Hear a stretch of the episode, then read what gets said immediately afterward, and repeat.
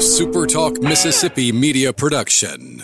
You're listening to Sports Talk Mississippi on demand, presented by Pearl River Resort. Escape to Choctaw, Mississippi and enjoy world class gaming, the Dancing Rabbit Golf Club, and Geyser Falls Water Park. Escape to Pearl River Resort.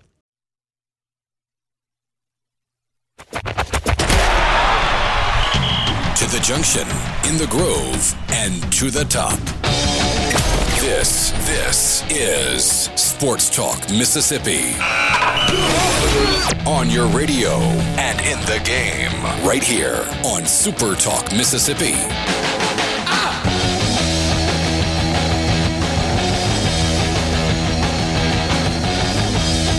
Right back at it with you on this Thursday afternoon. It is Sports Talk Mississippi, streaming at supertalk.fm. Richard Cross, Michael Borky, Brian Haydad, and you. Thanks for being with us. 601 879 4395. That is the number for the C Spire text line. Best way for you to connect with us. Bull, there's a lot of it in wireless, but C Spire thinks you deserve a plan that's actually what it says. So here's the real deal. The best plan for one or two lines $45 each with auto pay and paperless billing. Noble, cspire.com. Close to the weekend again. What's up, guys? Oh, you know, just breaking my headphones right before the show begins and having to run down the hallway to find a different pair that I'm not used to, and it's making me unnecessarily uncomfortable. How about you? It's a little Stop OCD. slamming your headphones, you know. Just Man, and it's they just go like on your head gently. I, I took them out of its thing. It, it just took it out of the, the, the case I've got it in and just pulled it to put on my head and just started hmm. to snap. And so I'm gonna gorilla glue it tonight That because massive such violence. you have. It- it's uh, it's one of those things where you you guys may have this where it's something that you have every day that you don't even really notice that you use every day. And when you don't have it anymore, it completely changes everything. These headphones I've used for a while and they're comfortable and they're very good and now that I'm using a different pair, I notice that I don't have mine anymore. And I just want to like itch the side of my head because I have a different pair of headphones on. It's crazy. Hey, Dad, are you particular about your headphones? No, I am not. I, I don't have any uh, any any OCD regarding them. I didn't ask. I guess for I do a little bit. So, so I don't wear over the ear headphones like you guys do. I use an in ear monitor, and a while back, one of the two earpieces broke, and so I'm like left ear only. And I actually bought a new pair the other day, and I use them, you know, on the sidelines. But I can't bring myself to use them like uh, the old trusty standby until it completely flakes out, kind of with it. Anyway, inside broadcasting with you as we uh, we get started. Take us inside the circle of Starkville, Mr. Haydad. I don't know if that's inside the rumor mill. It's, you know, inside information. There appears to be a lot, maybe, going on around the Mississippi State football program, particularly as it pertains to Kylan Hill. Yeah, as you can imagine, that's a very fluid situation. And uh, based on some, uh, you know, I said yesterday I thought that uh, it would be we, we would know more after the Alabama game. I feel like we know a lot more as of today. I would not expect Kylan Hill to make a return to the Mississippi State football program. Is there anything in particular that happened that got you to that point? Just some new information that I got that the kind that I can't really verify, so can't go into it too deep. But long story short, I, I don't think he will be a part of the program going forward. I, am not sure if that's a decision that's been made for him or if that's a decision that he's made, but I, I don't think that there's a path back for him into the locker room. Is it, I mean, I know it's not as simple as, but is it at its core as simple as the fact that Kylan Hill and Mike Leach never connected? No, I don't think that's it. I- I, think that there has been a, but there has been a, a disconnect between the two of them in recent weeks. Okay. Hmm. It's a tough blow for Mississippi State. is. And it's a tough blow on multiple levels, I think. I, I texted you last night. You, you, you sent me a message, saying, you know, a lot of smoke to this. Looks like Kylan Hill probably will not continue with Mississippi State. Mm-hmm. And I just sent you a text that said, that's a bummer on a bunch of levels. Yeah.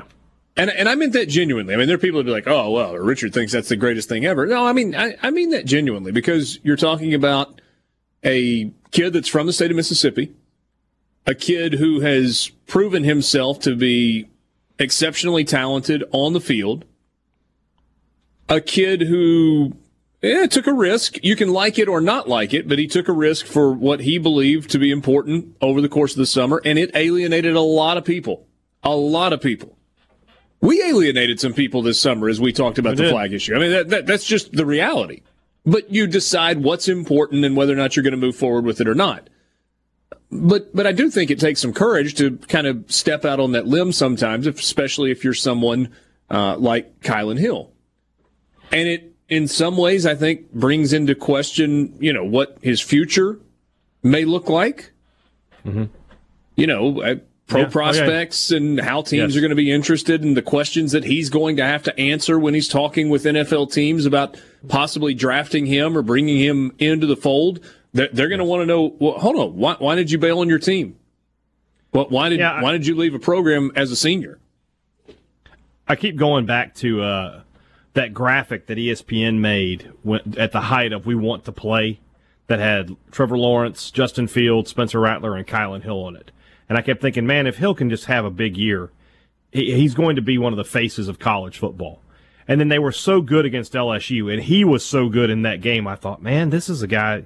He has a chance to do quite a bit this season, and it just it has completely gotten away. It's a it's sort of a analogy for Mississippi State's football season. It, since that day in Baton Rouge, it has just been all downhill for Mississippi State.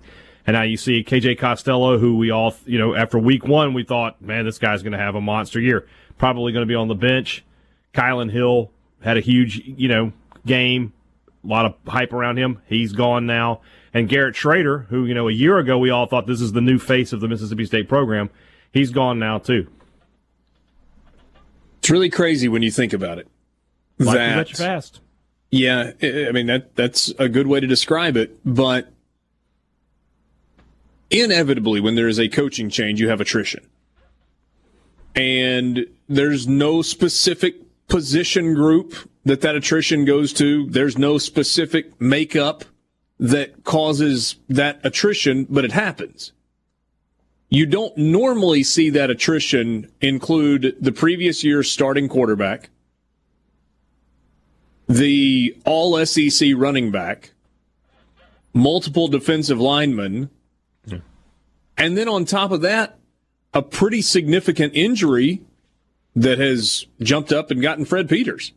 Yeah. Yeah. It's tough times uh, here in Starkville. And, and one, you talked about, you know, in the locker room having some, you know, you got players that were recruited by three different head coaches. Is there anybody from at Ole Miss that still would have been signed by Freeze? There can't be, right, at this point. 2015 was his last full well, season. last he game was, he coached he, was January 1, 2016. That's not true. He coached the 2016 season. That's right. That's, he coached the year after the Sugar Bowl. So he, he was still the head coach for signing day in 2017. So I guess there probably are some players, but we're talking about players that have been through three coaching or two coaching changes. They've had three different head coaches. I mean, at some point, if you're a Mullen guy and now there's a Leach, I mean, there's there's no you know, there's there's no there's no there's no connection for those guys. So yeah, I, I imagine the locker room is probably a little volatile right this second.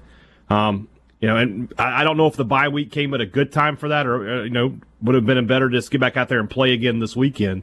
I don't know the answer to that, but that's just where it is right now. Jason says I'm over Mike Leach already. He's going to have to prove to me that he's worthy of all the respect he's been paid. I mean, the, the, the respect for Mike Leach really doesn't have anything to do with what he has or has not done at Mississippi State. The, the respect that Mike Leach has been paid is based on his performance as the head coach at Texas Tech and at Washington State. And his record's hard to argue with. Yeah. Now, there, there are things that you can point to outside of one year at Texas Tech and one year at Washington State. Mike Leach teams won a bunch of games, but always lost a handful of games as well. Yeah. And usually there was a stinker performance in the mix. Yeah. Whether it just didn't work on a particular night or they ran into a buzzsaw defense or, or whatever it was. That's what you have always gotten with Mike Leach. And I, I, do think, Jason, that he has, is due respect, at least in terms of what he's accomplished on the football field, because he's got a really good resume. Yeah. But it's a resume that does not include, prior to this year, being a head coach in the SEC. And the, always the question has been, well, I wonder what it would look like. Well, I'd sure like to see what this looks like against Southeastern Conference defenses. The early returns are not great, but the second piece of that is in year one in Lubbock, and in year one in Pullman, the returns were not great. Yeah, they struggle. And, and, and Mike Leach has said as much yeah. this week. It's, it's going to be a process for Mississippi State. You know, just going to have to, to sit back and accept that, that in year one, it's going to be a process. Year two, you should see some better results. And then by year three, everything should be up and running. And if it's not by the end of year three, then we can have these kind of conversations. But Mike Leach deserves time and he deserves like he deserves respect because his on the field record is impeccable. And this is the part where, if you're a Mississippi State fan, or if you're John Cohen, or whomever, you would love to have a crystal ball and look into the future and say, okay, I don't care how we get there, but what are the results years two, three, four, five, if it goes that long? Because if the results pay off, you don't really care how you got there but if it blows up spectacularly, you'd love to know and you want to end it as quickly as possible. There's just no way to do that, though. At least not that I'm aware of. Sports Talk Mississippi.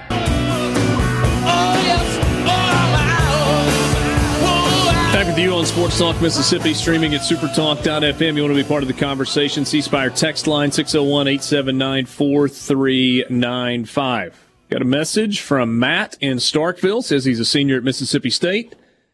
He said the huge win against LSU had a lot to do with LSU running zone defense almost every time. Actually, man defense almost every time, which worked great for us. Also, it takes time to create and change a football program. Love listening to y'all. Thanks, Matt. We appreciate you listening. And there's something to that. But I mean, it's how they played. The score counts. Yeah. Zero sum game. You either win or you lose. Mississippi State won that one. They lost the other ones we're learning weekly that that win was less and less uh, impressive, but it was a win nonetheless.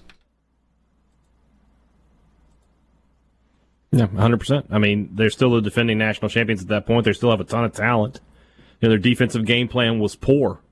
But, you know, also give Mississippi State's defense credit. They did enough to slow down that offense. So, I mean, it's a win. You know, you have, to, you have to you have to give credit where it's due. They've slowed down everybody. Yeah. yeah. Sherry says she is a loyal dog fan. She says people need to re- really relax and give Leach a chance. This is his first year and it's COVID. Everyone is really expecting too much too soon. The LSU game didn't help, but I appreciate his game plan. The discipline sets the tone for everything. Bulldog fans need to chill. Hail State. I said that this summer. I mean, there was a really good chance that, that both of the teams in the state were going to be bad because there was a lot going against them. And especially at Mississippi State, it was an entire – football program identity shift. I mean, the, the popular hashtag among Mississippi State fans for years has been always run, never pass. The brand was great defensive linemen and running the football. That was Mississippi State football for a decade. And this is an entirely new philosophy of how to approach the game, on top of the fact that they couldn't do anything this offseason to implement their style into their program. I mean, even camp, in order to avoid contact tracing stuff, you couldn't do things together for more than 15 minutes because it, even if you don't have it, if you're close to somebody that does, you had to sit out for two weeks. So that even the practices they did have had to be different, on top of the fact that it's a 10 game SEC schedule, which is significantly more difficult than the ones they would have had if COVID didn't exist. This is something that you honestly should have expected. I know the LSU game really changed a lot of things, and it, it almost blinded you to what reality should have been. It's and the an outlier. Yeah, the reality should have been that these teams sitting with their current records right now should not surprise a single person. You should not be surprised by the results right now. I think my prediction, people...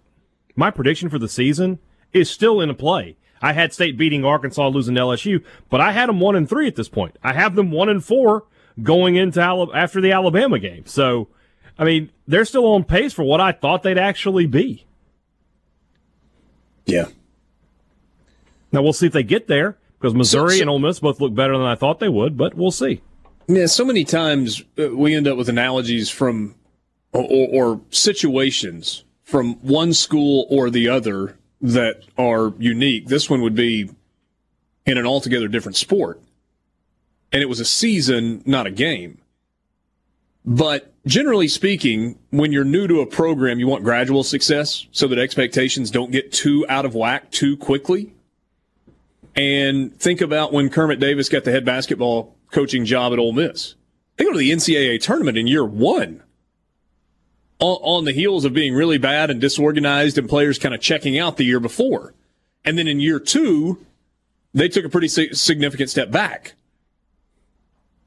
Again, that's a full season thing, but it's comparable with what Mike Leach has had happen at Mississippi State. Year or game one, game one of year one, they come out and they look incredible and do things offensively that have never been done before in the Southeastern Conference and get everybody all excited. Put 44 points on the board, knock off the reigning national champions, and knock off a team who has, throughout the course of history, dominated the series.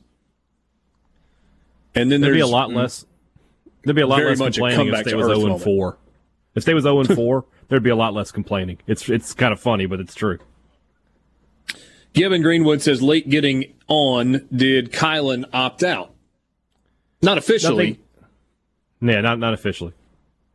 Matt Matt Zenitz has not yet told us that his name is in the transfer portal, which it won't be because he has. Yeah, he, he's not transferring. He's either. Well, he's I guess technically he could. He could, but because this is gonna. a free year of eligibility for everybody. Yeah. Is he going to claim oh, uh, COVID opting out, or is he just going to say I'm done? It's a good question. I mean, I, I imagine he would say COVID because it would be weird otherwise, right? But I mean, yeah. it's going to be weird either way. So. I must read this. It is a complete departure from what we are talking about, but I will never not read a, tr- a tweet about Augusta National. Ever. I knew this was coming. Never will I not read, not sorry, not a tweet. Never will I not read a text message from someone that says, guys, just left Augusta and the course looks great. Follow up question how did you get to see the course? You might have played it. And if that's the answer, please let us know how that went and how you're able to do that. And also, my email is borky at supertalk.fm. Hook me up with your people that got you the opportunity to do that, please.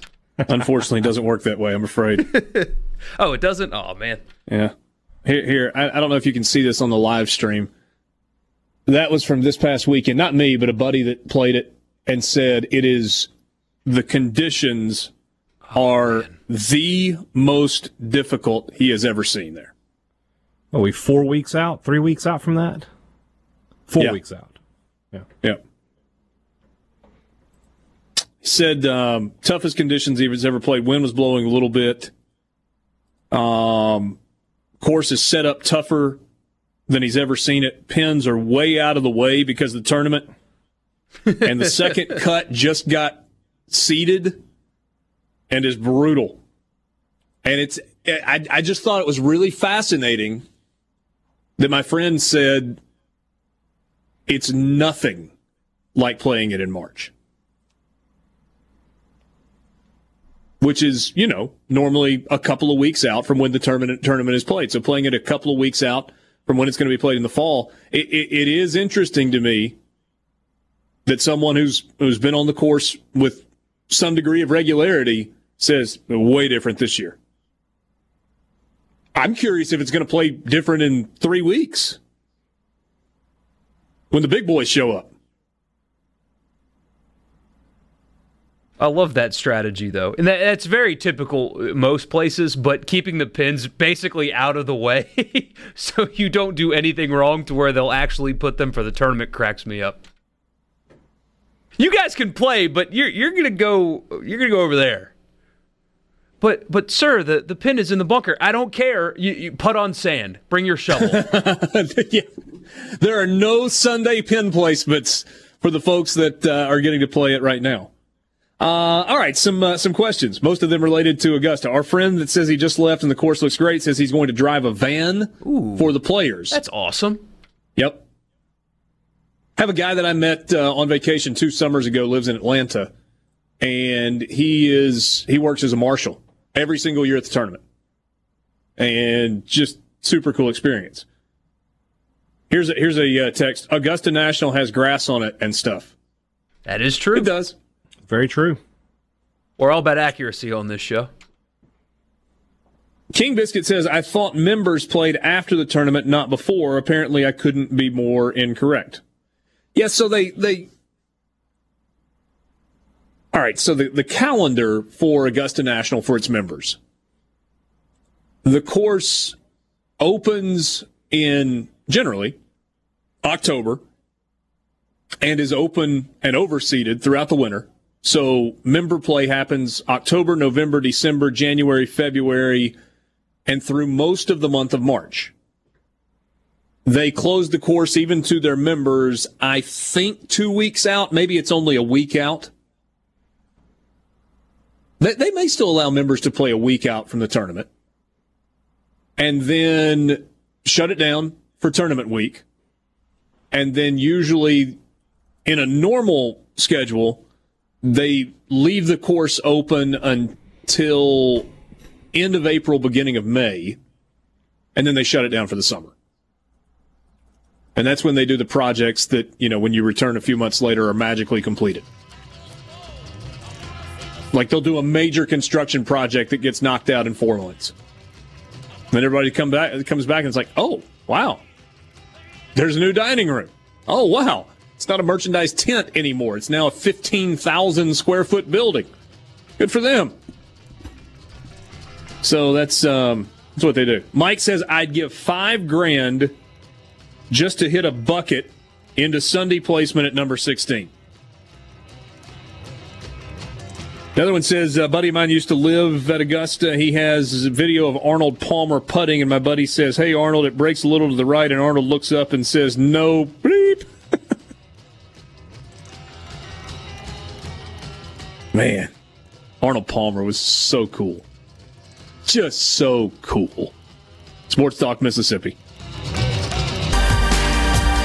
Sports Talk Mississippi with you, streaming at supertalk.fm. Richard Cross, Michael Borky, Brian Haydad. Let's go to the Farm Bureau phone line. Check out favorites.com and go with the home team at Mississippi Farm Bureau. Luke Johnson joins us right now former player at Southern Miss, co-host of the Eagle Hour on Super Talk Hattiesburg and Super Talk Laurel.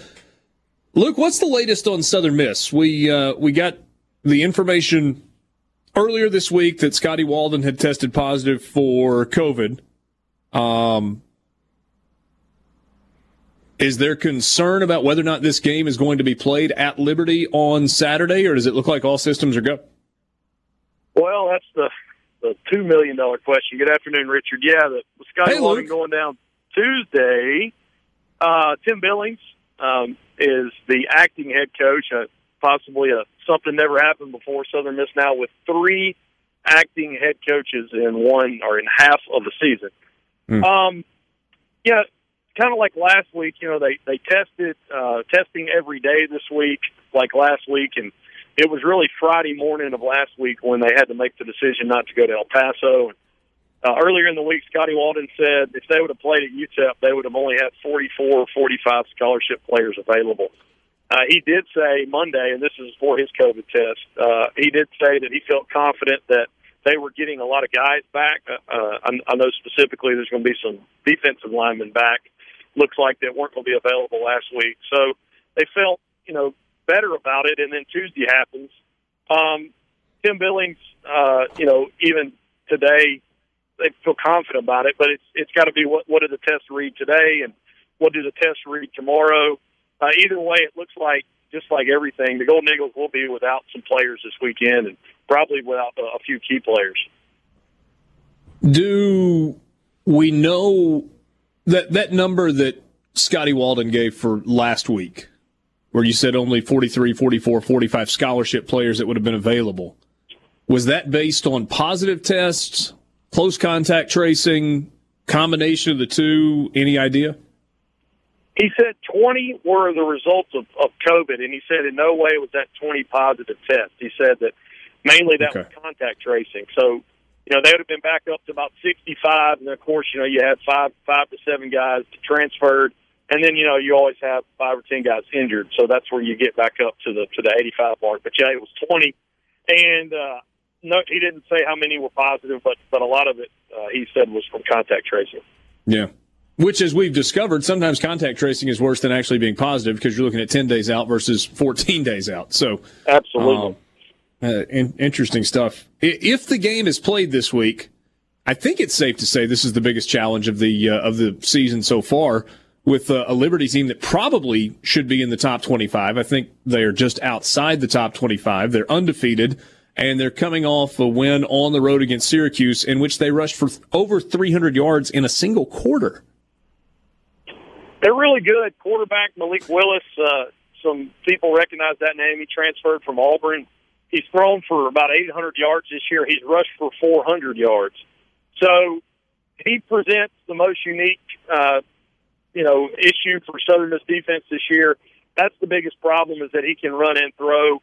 Uh, we've seen Southern Miss been unable to uh, to defend the, the pass very well, and, and so you put Willis in there, and there's no telling what might happen. You saw what you know Tulane did on the ground against Southern Miss. It's the biggest challenge, and and like I mentioned earlier, I think Southern Miss thankful to get a few defensive players back, and I think even some more defensive players didn't play against North Texas. We'll, we'll see it this week, but yeah, Liberty's really good on defense too. A lot of times you think of a Hugh Freeze coach team, and you think offense. They're only allowing uh, like 269 a game, and uh, so Eagles are going to have to be pretty creative uh, and Tim Billings made the comment uh, yesterday that you know he's uh, he feels like he's the the last car in the garage that'll run, and, and uh, he's you know being the voice of, of Scotty Walden, and so they got a plan together, and, and Scotty's been you know in contact, but man, they got to get creative this week, you know, to to stop Liberty on on both sides of the ball. Yeah, I misspoke on the rushing. They didn't go over for over 300 in a single quarter. They went over 125 in both the first and second quarters and had over 300 yards rushing for the uh, for the game. So in terms of looking at Liberty and kind of what they do offensively, you think of a Hugh Freeze team. You generally think of throwing the football. They, they threw it against Syracuse, but not a lot. Only 20 pass attempts in uh, comparison to 48 rushing attempts. How does that stack up with what Southern Miss does well and what they don't do so well? Well, again, you know, you, you think of a team that really hadn't been able to stop the rush too well this year, and I think that's what yeah. they'll do. I mean, they'll they'll force uh, they'll they'll try to force them uh, to stack the box and then go over the top. And uh, when you have a defense that's giving up numbers on both sides of the ball like that, it, it's when you're you, you salivate when you when you watch film if you're an offense, and they're just going to have to again try to put uh, some type of pressure uh, and and to you know force some uh, some mistakes possibly. But I'm telling you, Willis has been a good quarterback. Anybody that's watched um, Liberty and even watched the Syracuse game last week, we talked on the Eagle Hour this week Nick Pierce, who's the sideline reporter on the on the broadcast, and just talking about how huge it was for them. I know it's Syracuse, but I mean, you have an independent that goes on the road and wins, you know, and wins a, an ACC game. I mean, that's huge for them, and um, it's hard to believe Hugh Freeze already 13 wins in really a season and a half at Liberty. And uh, it, it's a, a small venue up there, but it's brand new, and their their facilities are could be classified even as Power Five type. Anybody that, that's been up there and seen that, so it'll be a good trip. But the Eagles going to have to get really creative on both sides of the ball to to keep it a ball game, I believe. And the Hugh Freeze angle is obviously one that has been talked about a lot. He is a graduate of Southern Miss. He met his wife there. Um, you know, it was, I think, on with Paul Finebaum and kind of talking about the fact that they got lots of friends in Hattiesburg. And then, oh, by the way, you've got the saga of Jerry Falwell Jr. no longer being at Liberty and some whispers about legitimate interest, maybe in both directions, about Hugh Freeze potentially as the coach at Southern Miss. Have you heard any of that? Is there anything that, that you can add to that? There's a lot of stuff that people are hearing, both in, in down in Mississippi and you know in, in Virginia. Um, Hugh Freeze said at his press conference Monday that they asked him, you know, how was he was he able to get some of this talk in the back of his mind, and he said, "Well, I just want to beat Southern Miss." I think Southern Miss, some Southern Miss fans tried to parse beat into two words to be at Southern Miss, perhaps. But uh, yeah, you know, just to change the subject on it just for a second, I think what what this whole situation is frustrating for is that Scotty Walden's not getting his audition, and you can't field a team now. You can't even coach the team, and I think that's why some talk has come up. I think you know after Saturday, no matter what happens, I think there will be increased talk surrounding Hugh Freeze.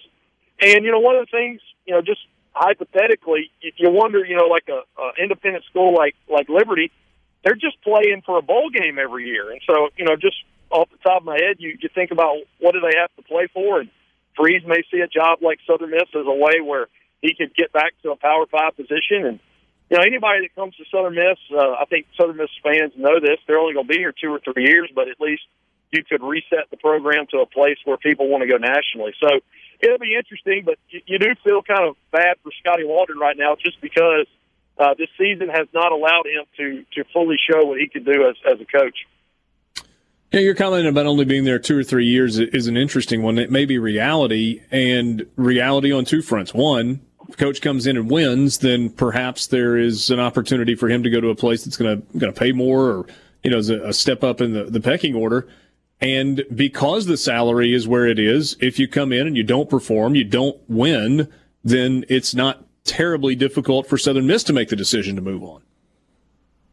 Yeah, that, that's the way it's going to be. I mean, that was one of the things when when Larry Fedora uh, was hired. I mean, people knew that he was going to be around or for a little bit and then go. And I think looking back, Todd Monken would have uh, would have probably stayed one more year, just kind of his opportunity to coach with his buddy in the, at the Bucs. But yeah, I, I think the best case scenario is you you bring it up to a place where you turn it into a you know a destination job uh, for a time being, like like an Appalachian State, and we may even see you know like Coastal Carolina turn it into something like that. But it's a place somebody can go with rich tradition, they can win, and then they can move on. And if you're winning, you know, eight games a year, nine games a year, occasionally ten games a year, I think the fan base is more than thrilled. Yeah. Well, we'll see how it all shakes out. Obviously, a, a big challenge. I guess uh, item number one that you hope for is that the game is actually played. That Southern Miss is able to make the trip, they're able to get there, and then uh, beyond that, you'd love to uh, to see them play well and just see how it shakes out. Uh, quick thought: JUCO tonight. JUCO tonight. I'm in the car right now with Chris Robinson, assistant AD for Jones College. We're headed to Summit to call the game tonight. Uh, Jones should should have pretty good uh, time tonight. Southwest uh, not very good this year, but we're on the road headed to Summit, and uh, you can listen to that starting at seven on Super Talk Law ninety nine point three. Jones should have a field day tonight. Very good. Thank you as always, Luke. Safe travels. All right, Richard. Y'all good good afternoon. See you later. Sports Talk Mississippi. We'll be right back. That was Luke Johnson on the Farm Bureau phone line. Check out favorites.com and go with the home team, Mississippi Farm Bureau.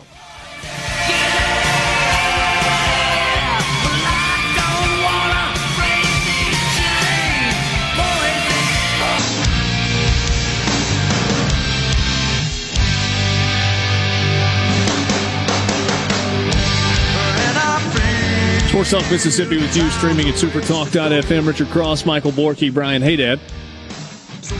Game two of the World Series was last night. Brian Haydad, your Tampa Bay Rays got the uh, got the dub over the Dodgers last night. Where's Greg and Nettleton? Let's go Rays. Ah, uh, yeah. I'm sure Greg was happy about that. Tampa Bay jumped out to an early one to nothing lead, added a couple of runs in the fourth, two more in the fifth, a run in the sixth, and then held on for dear life at the end to win it six to four. Starting pitcher for the Rays was uh, Blake Snell. Went four and two thirds, gave up two hits, struck out nine, walked four, only allowed a couple of runs. You remember our friend Blake Snell from Arkansas? Oh, that was the guy. Remember, it feels like two years ago, but earlier this year initially said, if I get it, I get it, and I'll be fine regarding COVID. And then when they started going into negotiations, he said, We're risking our lives out here to play. I'm not playing for 30% or whatever. He did that faux math on a live stream, and then he pitched in the World Series last night. So it all worked out for him. It hey, worked Dad, out. What is him. it that you've been saying on the regular lately? What's which one? I got so many saying. Life comes at you fast. It comes at you fast. Yeah.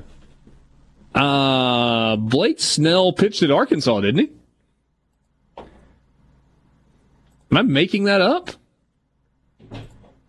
No, he pitched at the University. Of, uh, yeah, pitched at the University of Washington. I completely made that. Who am I thinking about? Maybe another chronic complainer like the guy who acted like he got hit by the pitch. I don't know. Hmm. Committed to the University of Washington. What's that and... guy's name? Brian something, right? Oh God, I don't remember. Yeah, actually, I guess he was drafted out of high school. Yeah.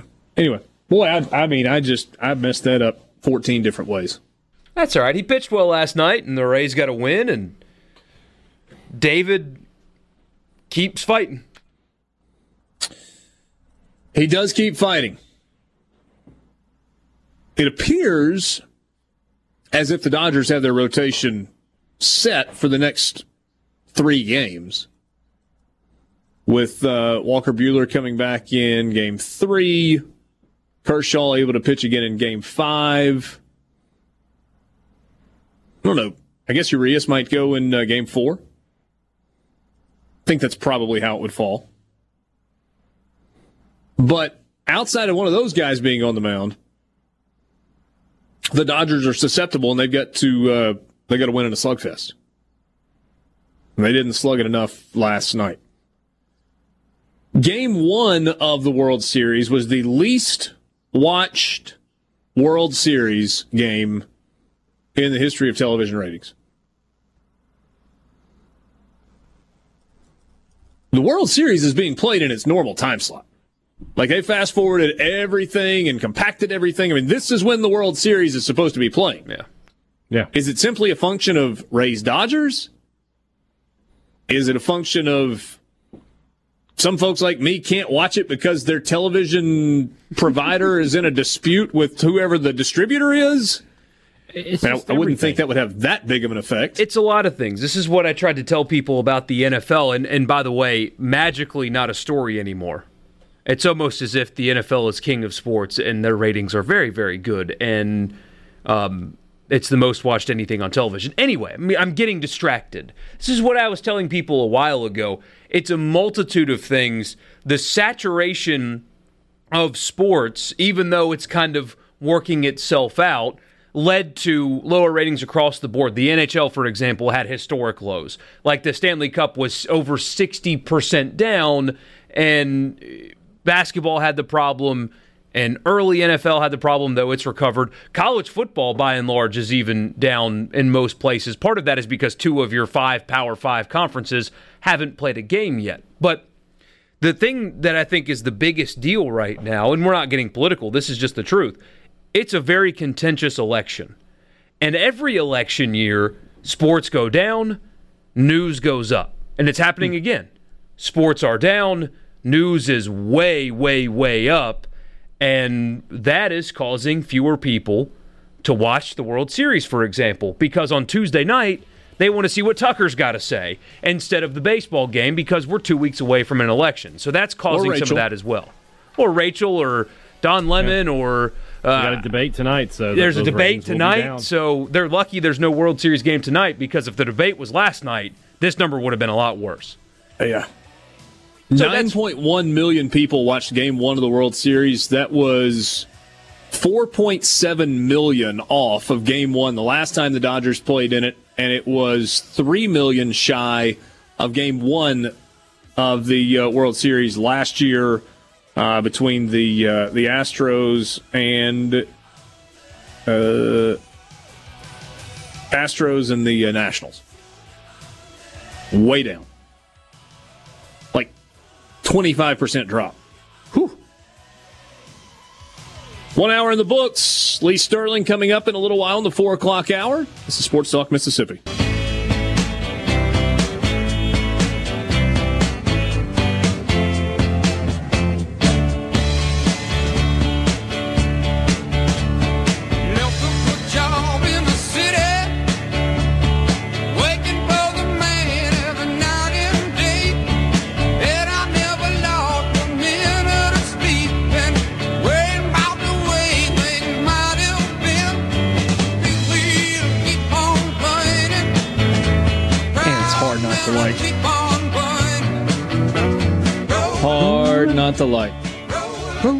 Hey Dad. Rolling on the river. CCR's version? Oh, I go for either one. I, I, or I, I, can get behind some teen, I can get behind Ike on that one too. Depends on my mood. Am I just sitting around sipping a beer, or are we having having a party? What are we doing? Yeah. Is it possible to listen to Ike version, the Ike version, without thinking about no how perhaps terrible a person Ike was? No, but I mean that that is a problem you face with a lot of music. I mean, with Michael Jackson and and you know just do a Google reality, search of Sinatra. Yeah, Say or again? even even in oh, sports. Yeah. In sports, I mean, there's just bad people in sports. You know, you just just just watch the game. Just listen to the song. Don't worry about that kind of stuff, man. That's that's yeah, what I oh, do. no, I'm not like I'm, I do not like dwell oh, no, no, on it, I'm but not, it's like I'm not saying you you you do, but there are people who do. Like I can't do this anymore. Well, okay. When, when I hear that big old deep voice from Ike, yeah. Ugh, rolling. I can't help but be like, ooh. I thought all three right of us were about to break ouch. out there because you said, you know, you said that I can't. I don't know if I can stop. I thought all three of us were about to do a roll in there. It would have been great. Rolling, mm. rolling. Yeah, you even did the uh, wedding dance rolling there. Oh yeah, you got you got. If you don't do that for the Ike and Tina version, did you even listen to the song? What are you doing? Yeah. yeah. Kids love that song too. Yeah. I don't think they know about all the history that goes along with it though. No, no. And that's probably just as well. Let's keep it that way. Yeah. This is day number three of Michael Borky in the rundown typing this testing to see if you ever actually read these. That is the opening him yesterday. poll yeah. question. Hey, Anna got me yesterday. I said I saw it. I read it. I read it every day, and then I always wonder why don't you put a poll question out, Borky? Got to reference it first and talk about it. So right. now, well, here's one. I'll come up with it right now because I just tweeted a picture of it. Richard, have you seen the Mississippi State Flying M helmet uniform concept? Well, not yeah. concept. They're wearing them. Yeah awesome. Pretty sharp. Yeah, it's very old school. Very old school. Old school is good, man. We need to start the uniform trend. I appreciate what Oregon did for college football, and it's their brand, and it, they're cool with it. But have you noticed that when teams start going back to their classic look, it's automatically better? Take Arkansas, for example. Oh yeah, what Arkansas is wearing this you, year. You, you, mean Arkansas's anthracite uniforms didn't really do it for you? Those were horrendous.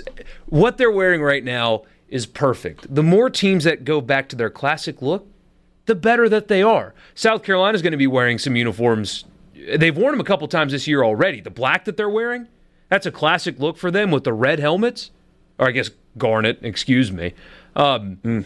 That's a much better look than the crap they've been wearing over the years. If you go back to classic, it looks better now. We're getting to the point where it's you know it's a cycle. Where everything that's old is thing, new again. Everything that's old is now new again. I do like, and it's not like it's really necessary because every game that you flip to, you've got the score bug up in the upper corner, and if you don't know who's playing, you just glance there, and now you know who's playing. But there is something that's cool if you're flipping channels and you're not sure who's playing on what channel, and you flip to a game without knowing who's playing and without looking at the scoreboard, you immediately know who it is based on the uniforms you see on the field. Yeah. Immediately. Yeah.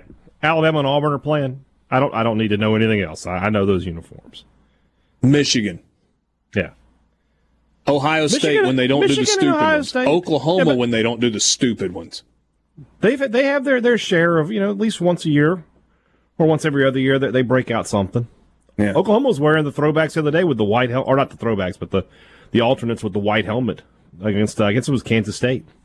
Not to turn and this into a uniform discussion, out. but when I mean the the reviews for Ole Miss and the the light blue jerseys in game one of the season against Florida were overwhelmingly positive.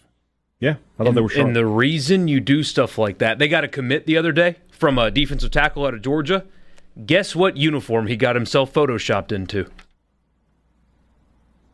The powder sure, or whatever sure you want to call it, blue. That's the uniform that the recruit chose. That's why you do stuff like that. Because kids like him in Georgia like that stuff. That's not why he committed, but I mean, he liked it. So you, keep you, doing you it. flip the channel and you see white jerseys, yellow breeches, and yellow hats. You know that it's LSU. But even they've had alternates in the past few years. Very rarely, though. They had the uh, the purple, purple jer- or the white jersey, purple helmet thing they wore a couple years ago when State was down there. They've had gold jerseys in the past. You know, traditionally LSU has worn purple jerseys for home non-conference games. Preston says the most recognizable uniform in the country is Texas. Ooh. Possible, I can agree with that. Alabama is probably number one for me. Penn State's on that list. Michigan also, even though they stole that helmet from Princeton, but Michigan. Mich- Michigan will throw work an alternate in every now and then. I do. LSU what was it? It was they were all white with that reflective purple in 2018 against State. LSU did some throwbacks when they played at Washington like a decade ago that were unbelievable. They were so good. I don't, I don't remember that. They wore all. Uh, okay, unless I'm. You, you're going to have to double check me on this. Google's your friend. All white uniforms. And I think they wore like a, not a yellow gold helmet, but like a, an older gold helmet. Maybe I'm crazy. Hey, Florida State stands out. You see Florida State, they've made some, some subtle changes. Oh, they wrecked them. But you still recognize that gold helmet with the spear on the side of it. That you do. But they ruined a really good thing. Yeah. Mike and Oxford have stolen from Princeton or Delaware. Oh, I think it's Delaware. I, I think Yeah, I the Blue. Hose. Yeah. Wait, no, no, no. That's Presbyterian. Delaware is the. Um, mm, what's Delaware's mascot? Blue I don't Hens? remember. Delaware's Blue Hens. Yeah. That's right. Yeah, not the Blue Hose, the Blue Hens. I was I- close. I almost got in trouble. Law. My dad almost grounded me at a uh, Furman Presbyterian game a long time ago because we would sit on the roadside of the stadium because the tickets were cheaper, just five dollars cheaper, but whatever. So we'd sit on the roadside, and the Presbyterian cheerleaders. I'm you know I'm 14, and they're trying to get their crowd to chant "Let's go hose," and, Ah, and I'm sitting here laughing. I think I see where this is And going. we've got Presbyterian fans everywhere. And my dad's sitting here elbowing me, get, trying to get me to shut up, and almost got grounded that day. I, I'm going to disagree, hey, Dad, with what you said about Alabama. Or no, Borky, uh, one of you said Alabama was most recognizable. you know you don't Notre agree? Dame's got the most recognizable uniform in I, college I football. can get behind that. Penn State's on that list. Nebraska's on that list. When I don't think they do a lot of throwback, but I see the Big N. I know who I'm looking at. Yeah. Uh, and then Southern Cal. Southern Cal's a good. UCLA's a good one too. With their that yeah, color but UCLA blue. started doing other stuff. The, they have, the but when they wear the City Knights uniform. when they wear the classic blue, nobody else is wearing that color of blue. Yeah. Oh, well, I completely agree with that. I mean, the, the traditional UCLA uniform, as good as there is. As good as there is. But when I flip over and UCLA's wearing all black, it kind of makes me throw up in my mouth a little bit. Yeah. Just like, see, gross. Yes, it doesn't work. Yeah. Gross. Uh, Jason says State stole the banner M from Valdosta State. Big schools always sample from the smaller. Why would Valdosta State have a banner M? Yeah, no, I had no idea. No idea. So I need we're to know going more. back to the, the, the old Flying M logo. When is that being worn this year? Uh, homecoming, which is the the seventh against Vanderbilt. November 7th against Vanderbilt. I found it interesting. the- There's a homecoming this year. I don't like. Okay. Yeah. Ole Miss has got that this weekend. Uh, what's the uh, what's the history on the Flying M? That uh, Mississippi State was uh, very involved in the space program and the race to get to the moon, and the uh, the aerospace. So what, 1969 ish? 67 through uh, 71 is what they Okay. the, the this that's the era that state wore these uniforms. Gotcha. It's a really good secondary, Mark. Yeah, it, it looks sharp. I, I wouldn't want to see it every week, but I wonder if the, the one thing they've never done, and I don't know that they ever will, will they ever do an M over S football helmet? I would love to see that. It's the best logo they've got. Yeah. Isn't there? Hasn't there traditionally been a little pushback from baseball about doing that? Yes. Yes. That it is baseball's It's like logo. that is baseball's brand. yeah. Yeah. If I'm John Cohen, though, I say baseball may that may be your brand, and we have a big, beautiful stadium, and you love baseball. Guess what makes the money around here? Thank you for your input. Football's going to do what they want. John Cohen could also say, uh, "Yeah, I am Mississippi State baseball. Was am, and we're we're good. It's gonna yeah. be okay. I'm just kind of speaking for everybody. We're good. Yeah. Lee Sterling joins us next from uh, Paramount Sports. Farm Bureau phone line. Check out favorites.com and go with the Mississippi, uh, the uh, home team, Mississippi Farm Bureau. Again, favorites.com to go with the home team. The red smoking hot Lee Sterling, in terms of his picks from Paramount Sports, on your radio right now. 10 and 2 last week. Was that college and the NFL, Lee? Yeah, it was. It was. That's going from from Wednesday through Tuesday. There was nothing on Tuesday, so actually Wednesday through Monday. So it was a fun week. so did you go out Tuesday morning and buy like a new Maserati? No, no, no. I'm not. I'm, I'm still trying to still trying to get my last one through college. So uh, uh, just uh, saving for a rainy day. I, I can tell you this much: after not taking a trip in the last year, uh, I'm probably going to be going. Uh, if they find a vaccine, I'll be going to my place in Park City skiing, and probably going to Europe next summer. So uh, if you're planning on coming through the 305, you you may not find me next summer. Yeah, but I mean, when you go ten and two after dropping a hundred grand a game, I mean, you got to go get a, a, a new something to tootle around in. I wish, I wish, but uh yeah, it's it's been a good run. We won six or seven weeks, so I'm not complaining. I don't think either of my clients. So if they're interested in coming on board, don't wait until you know the bowl season. Uh, hit me while I'm hot and and seeing things clearly. So we get the the Big Ten and the Mountain West joining the party gives us more opportunities to cash tickets. All right. In fairness, we only look at the SEC games. and the SEC right. games last week, uh, you were uh, were two and two. So let's jump right yep. in and uh, and talk about the SEC games this weekend. LSU is a favorite at home against South Carolina. That one started at seven. It's moved a little bit. Kind of has basically settled around a touchdown, though. Give me a reason that I'm supposed to like LSU as a home favorite, given the way they played this year. Yeah, it's it's come down a little bit to about six. I mean, it looks like uh, you know we're going to see a situation where I, I'm, I'd be shocked if if Myles Brennan starts a quarterback. So that's that's what I'm hearing. I'm hearing they're going to have to make a change because of his injuries and. You know, uh, yeah. And let me interrupt just for a second. Apparently, played three quarters of that game last week, where he yeah. threw for, or two weeks ago, where he threw for over 400 yards with a partially torn abdomen muscle. Yeah, yeah. Sometimes you know it's the adrenaline. So uh, yeah. I, I, I played through some injuries that that um, I had a ruptured spleen. Played through a ruptured spleen for two quarters in high school. Seems like a really bad idea. Yeah. Uh, well, and then and then two weeks later, uh, played with a flak jacket on. So, um, you know, uh, but but I had my uncle who's a doctor there in case anything happens. So I, I give the kid credit, and he's decent. He was rated number 20th in pass efficiency, 11 touchdowns, three interceptions. I can't imagine his backup could be anywhere close to what he's done, and he's not great. Uh, South Carolina, most South Carolina teams when they fall behind 16-7 like last week, that's it. I mean, they they pull they pull up tent and they're done. But uh they kept their composure. They fought back. They didn't, you know, usually they try things out of character and and it doesn't work, but they're going to face a defense in LSU ranked 70th out of 77. I just don't think they're talented.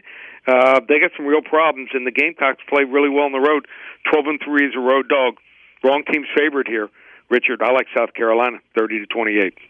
South Carolina winning by a couple in Baton Rouge. That's a nighttime kickoff down on the Bayou. Early start, Auburn and Ole Miss. This one, I think, currently is at three and a half. Auburn is the favorite in Oxford. Neither of these teams played well last week. Auburn coming off the loss at South Carolina, Ole Miss coming off the loss at Arkansas. So here's what I see. Even though Auburn lost that game, they they were outstated uh, in, a, in some of the other games, but they outstated South Carolina 504 to 316. It was the minus two turnovers that that greased the skid. So I think South Carolina is a cut above Ole Miss right now, especially uh, on the defensive side of the football here. And I just think Chad Morris is close to getting this thing going. I don't think Uh, you know, Bo Nix is great, but I think he's going to be good enough, especially with all those playmakers at receiver and Williams, Stove, and uh, and also Schwartz. And Auburn uh, seven and zero is a road favorite of two points. Uh, or more uh, versus an, an opponent here coming off of a loss. I think the cream's going to rise to the top here. I like Auburn here, 42-35. All right, so you got Auburn 42-35 winning by a touchdown. There are a lot of reasons you could have given me that Auburn is the right play there.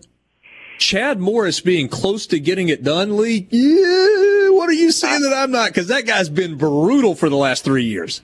He has. I just think he's got enough talent. I just think that they're close. I, I'm not saying they're going to be great, but um, I think okay. it's going to be good enough to get it done. Here. I'm not saying they're beating Alabama or Georgia or, or Florida, but uh, I think he might be able to get it done against the defense so far, giving up between 33 and 63 points, and tackling has uh, certainly been optional. Alabama 21 and a half point favorite in Knoxville. That one opened at 20 and it quickly climbed to 21. Looks like it's gotten another half point on it uh, as well. Is there any reason not to lay this big number with Alabama? Oh, I think it's Alabama or pass here. Uh, I mean, Tennessee, and I played quarterback at, at a fairly high level in college. When you get a quarterback like Jarrett Guarantano that, you know, is is releasing the ball a little late, he's hesitating, uh, just just uh, getting better, and all of a sudden getting back to where you were uh, against a team like Alabama, I don't know if it can be done. If if they get it done, you know the kid is is is is, is really got uh, he's got ice in his veins, but it's really tough to get back to where you were uh, when you're releasing the ball late and. uh I just don't know if he believes in himself. And Alabama might be the wrong team because now they got their mojo back on defense. They're getting pressure on the quarterback. They stopped the run of Georgia in the second half. They even had no breaks in coverage. And Mac Jones, I mean, after that tip pass, uh, looked great 24 for 32 for 417 yards and 4 mm-hmm. touchdowns. His two receivers, Devonta Smith and Jaylen Waddle, they're almost unguardable. 11 uh, receptions for Smith for 167 and two touchdowns, and six for 161 and a touchdown for Waddle. Uh, series visitor 22 and 6 here. I just think that Nick Saban, that was the biggest trap in the world I'd see last week. As soon as I saw the line, I knew everyone was going to jump on Georgia because you'd seen their defense. You just can't d- doubt Nick Saban here, and I think he's probably sat back after that game and and put that game on. And any kid that's going to step in his office deciding between Georgia and Alabama, that game's going to be playing right behind him. That's going to be tough for a kid to make a decision. I like Bama here, forty-eight twenty-one. Mm, I think that one makes a lot of sense. I don't have any idea what to do with this Kentucky Missouri game. Uh, Kentucky's been pretty good at the line of scrimmage. Offensively, they're doing nothing in terms of yardage. Uh, we didn't see Missouri last week. Uh, last time we saw them, uh, Eli Drinkwitz's team was uh, was celebrating its first win of, of, his tenure. Kentucky five and a half point favorite. Yeah, I, uh, so so here's the problem with with with Kentucky right now. They they eventually got to get some offense. Defense is playing great. I really like this kid, Connor Bazelak. I just think that this kid is special. Yeah. Um, yeah, the run defense isn't great, but um, the kid just gets it and doesn't seem like he's phased at all. I never go against a hot quarterback. Uh, give me Missouri. I think they win this game here, thirty-five to twenty. All right, so Missouri getting five and a half at home, and you think they win it by a couple of touchdowns. Yep. That's yep. fantastic. All right. Uh, Paramount Sports, tell us about it and tell me what people can get here as we get to the end of the month of October. Yeah, how about this? Uh, give them two games. We'll give them Pittsburgh, give them the Steelers in Tennessee. What a battle that'll be! Practically a pick 'em, and and same thing with UAB and Louisiana Lafayette, the Raging Cajuns. They want to get either game. Just call eight hundred four hundred 9741. We'll give them both games for free. And like I said, nine games, $97. ParamountSports.com. Last week we had a 7 for 77, went 7 and 0. Uh, with the phone service, went 10 and 2. And uh, also doing the UFC. Uh, uh, 21 out of 27 winning cards. We've got uh, big one, UFC 254. We've got. Uh, Khabib against Gaethje. So uh, it's USA versus Russia. Uh, doesn't get much better than that. Seven selections, seventy-seven dollars. It's all available. Just go to ParamountSports.com. So a ten and two week uh, on the uh, phone service, and uh, the online special went seven and zero oh on that seven for yep. seventy-seven. Uh, I am curious. I mean, you don't have to necessarily give me a pick right here, but you look at that Pittsburgh Tennessee matchup. Is, is this the best game we've seen in the NFL so far this year? I think paper. it's really interesting. I think you know uh, I'll even give you my side on this. Uh, if they played a couple weeks ago, I think Pittsburgh might be the right side, but Tennessee right now is playing really well. Uh, AJ Brown's healthy again. Jonnu Smith emerging at tight end. And how do you go against a hot quarterback like Ryan Tannehill? Forty touchdowns, just seven interceptions in his fifteen starts, and you know they're. Uh, I, you didn't I even mention Derrick Henry. Yeah, I know. Well, eh, he he's probably number one. I'm talking about the guys that you know you don't normally expect. I mean, Henry, and also I think the way to beat Pittsburgh is not run off tackle and around the end, is to run right up the gut. You busted up the gut, and Bush is out for the year. Uh, star linebacker for Pittsburgh. I know yeah. Mullen's out also, but uh, you busted up the gut. That's where you really hurt Pittsburgh because uh, they run so many stunts and and then on top of that, I think Pittsburgh was. Uh, I think they were headed. Tough to play two really A minus A plus games, and I think Pittsburgh. Uh, they came to play last week against Cleveland, so I, I, I like Tennessee. I think they'll win this game, something like uh, 35-24. That'll be fun. All right, Lee, yep. ParamountSports.com. That's where you can go and uh, get his picks. You can grab the phone number. You can uh, get a couple of free picks as well. Lee, always appreciate your time. Great visiting with you, man. Thanks, Richard. Lee Sterling from Paramount Sports. On the Farm Bureau phone line, check out favorites.com and go with the home team. Mississippi Farm Bureau.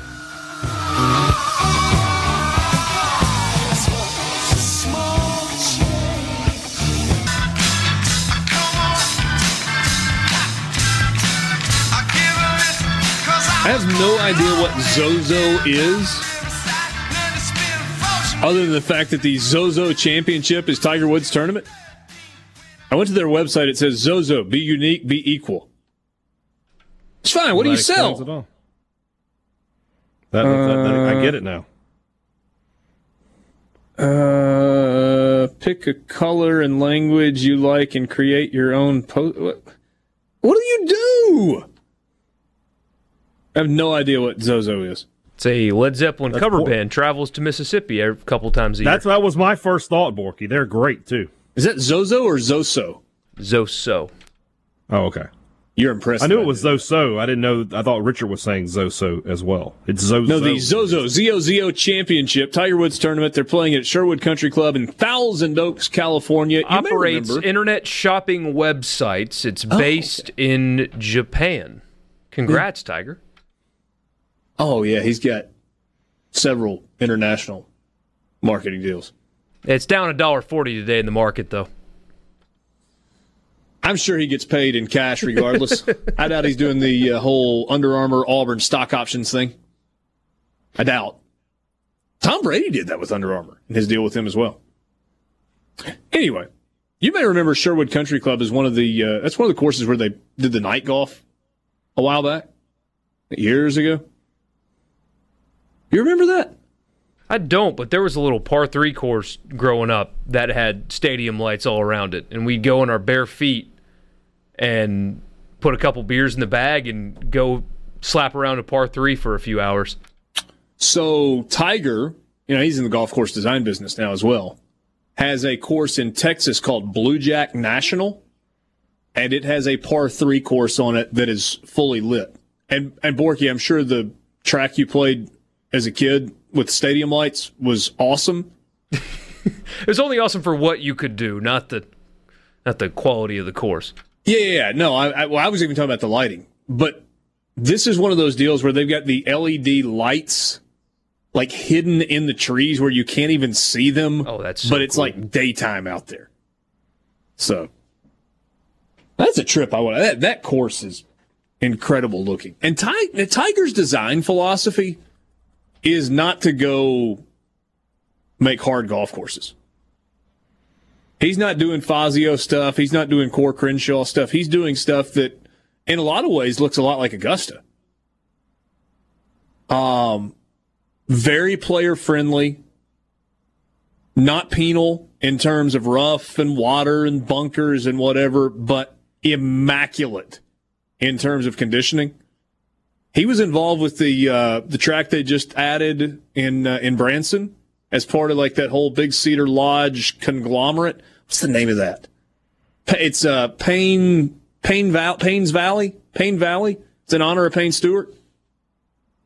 Did you see any of the the stuff they did there a few weeks back? I have not. Anyway.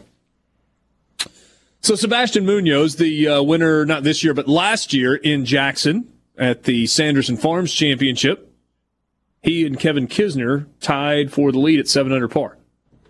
Hey, Dad, you did you just completely check out on the golf thing? You like got big eyed about that. Was that just a? There's absolutely nothing I can add to this conversation. That is correct.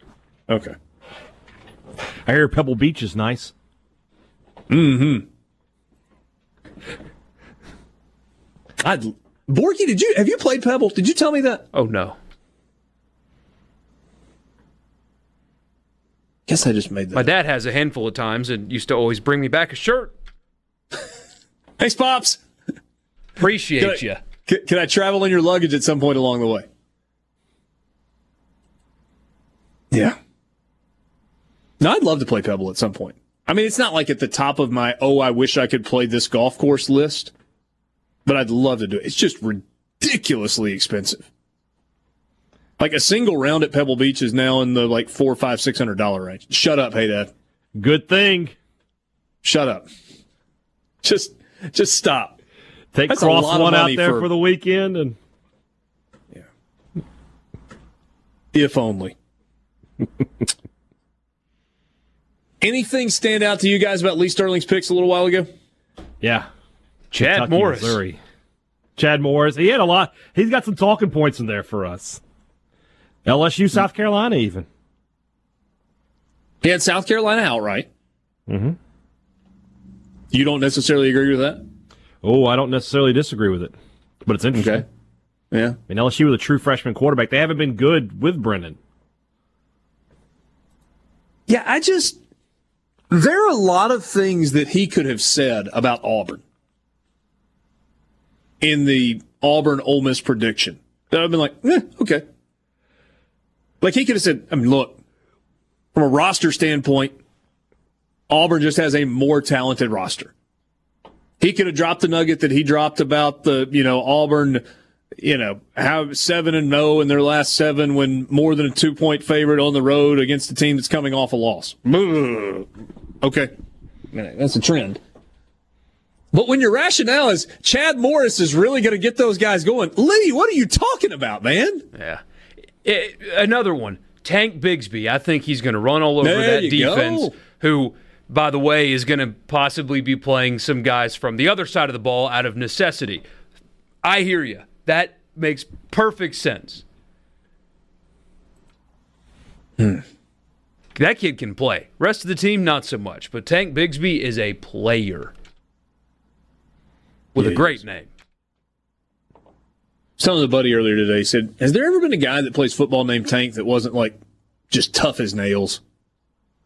we ironically called a guy on our high school team it just tank What was he like, 5'8, 240? his name was max and he was the nicest kid on earth and he probably weighed 110 pounds Oh, so you did it eh. as a form of derision. Kind of but he, like everybody liked him and so uh, you know uh, my senior year especially Like Grasshopper would have been more appropriate if you Yeah, were talking kinda. about. Okay. And, but uh, for some reason, and not for some reason, we had a running back that went to Arkansas. So we, we kind of beat the brakes off of people for most of my senior year, and we'd put Tank in the game. All the guys on the sideline just imploring our coach to put Max in the football game, and they called him Tank because he was the smallest guy on our team. How did he do when he got in? He did okay, actually. Almost had an interception when we played Spartanburg High one year. There you go. Mike in Oxford says Torrey Pines is reasonable in terms of uh, spot to play golf. Yeah, if you're willing to camp out. Ricky says Go- sounds like goofy golf to me. What sounds like goofy golf? Playing at night? It is kind of goofy, but it's fun. Jason says, see, if you guys have to talk about golf every day, surely you can free Hey Dad for one segment a week to talk wrestling. I mean, just say the word. I mean, is there anything interesting to bring to, the table in terms of wrestling? Well, I mean, we're going to show some respect here and, refer to it as professional wrestling. But uh, good card last night on AEW Dynamite Plus. I, I'm sorry. What what, what what did you just say to me? We're going to show some respect for the. We're not going to call it wrestling of professional wrestling. No, I love the musical number that Chris Jericho and MJF did last night. I thought that was hilarious. I saw somebody linked that on Twitter. It's really funny. I never quite hit play. I just ran it. It's cool, you know. I, I didn't watch any golf this year, so I need to get a sounder of that guy saying it's still real to me. Dang it! um, you watching the debate tonight? Yeah. No. Yeah, I think so. No, and I'm not going to let anybody kick me in the groin either. Here's the thing about the debate your guy is going to win and do it with class. And the guy you don't like is going to be embarrassing and awful. And it will do nothing to change a single vote and just confirm everyone's pre existing biases. Debate analysis. Preemptive. I mean, it, uh, let's be honest here, though. If you haven't made your decision by now, you probably shouldn't be voting. I mean, by now, you got to kind of have your mind made up, right? Uh, you've had long enough to understand that these were the two guys. You've had plenty of time to learn about them both. Tonight shouldn't change your mind because you should know enough about both already. If you're doing it the last... right way, in my opinion, if you're doing it the right way, you should know by now who you're picking. I was about to say Obi's got his last baseball game of the night of the of the year tonight, but I think it'll be over, so I can't use that as an excuse to not watch. I think I will find one. Here's one: your sanity. Yeah. They have There's football released... tonight. There you go. You're a sports broadcaster. There's an NFL game tonight. You got to watch for your job. You're welcome. Be- beautiful. I mean, there's a there is a legitimate debate to be had over which one of those two programs will be more torturous.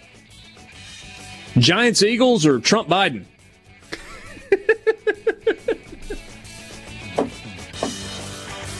If you're if you're in charge of prison programming tonight, which of those two things are you making the prisoners watch? The Voice. Throw them a curveball. That'd be better. We got the announcements uh, yesterday for the SEC Big 12 Basketball Challenge matchups. If you've missed that, we will give it to you when we come back. Sports Talk Mississippi.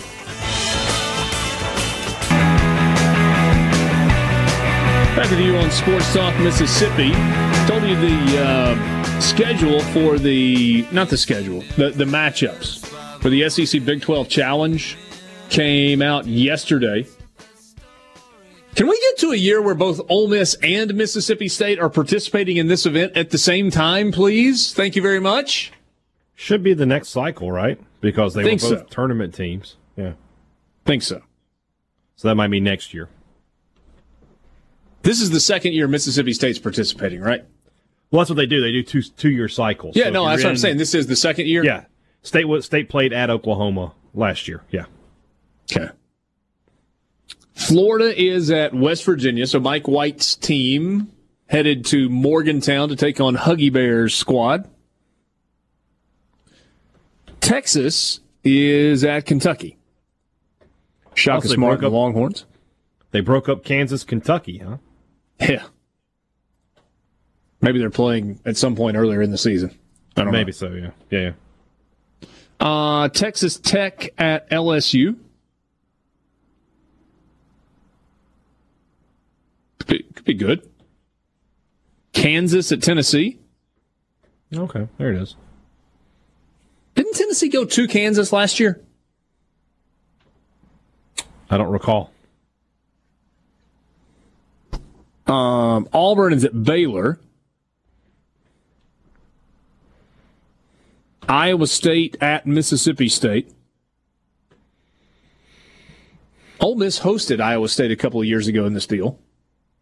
Yeah, and they shot the lights out that night. Both teams did, didn't they? Yeah, Iowa State made like 65% of their threes or something crazy. Mm-hmm. Uh, Alabama goes to Oklahoma. TCU is at Missouri. Arkansas at Oklahoma State. Pretty cool Eddie Sutton tie there. Yeah. And Texas A&M is at Kansas State. That's a fun event. Would you like to see it in football? Now the problem is you there's not what the Big Ten is the only other 14 team league, or does the, the ACC has 14? ACC's too, right? got 14. Okay, so you could do it with one of those two. Would you like to see that in football though? I doubt you would get everybody to agree to it. But if you lined up the Big Ten and the SEC, two leagues that don't get to play each other that often, except for Northwestern and Tennessee in the Outback Bowl, I, that would be a really cool like week one or week two college football event. If I was the SEC, I'd want to do it with the Pac-12 somehow. I mean, no, no, not not even because the Pac-12 is not good. It's because those talk about teams you never play. That even in bowl games, you don't see a, a ton of SEC Pac-12. 10 teams in the Big 12, 14 teams in the Big 10. Pac 12's 14 teams, is that right? Yeah. So you get everybody involved.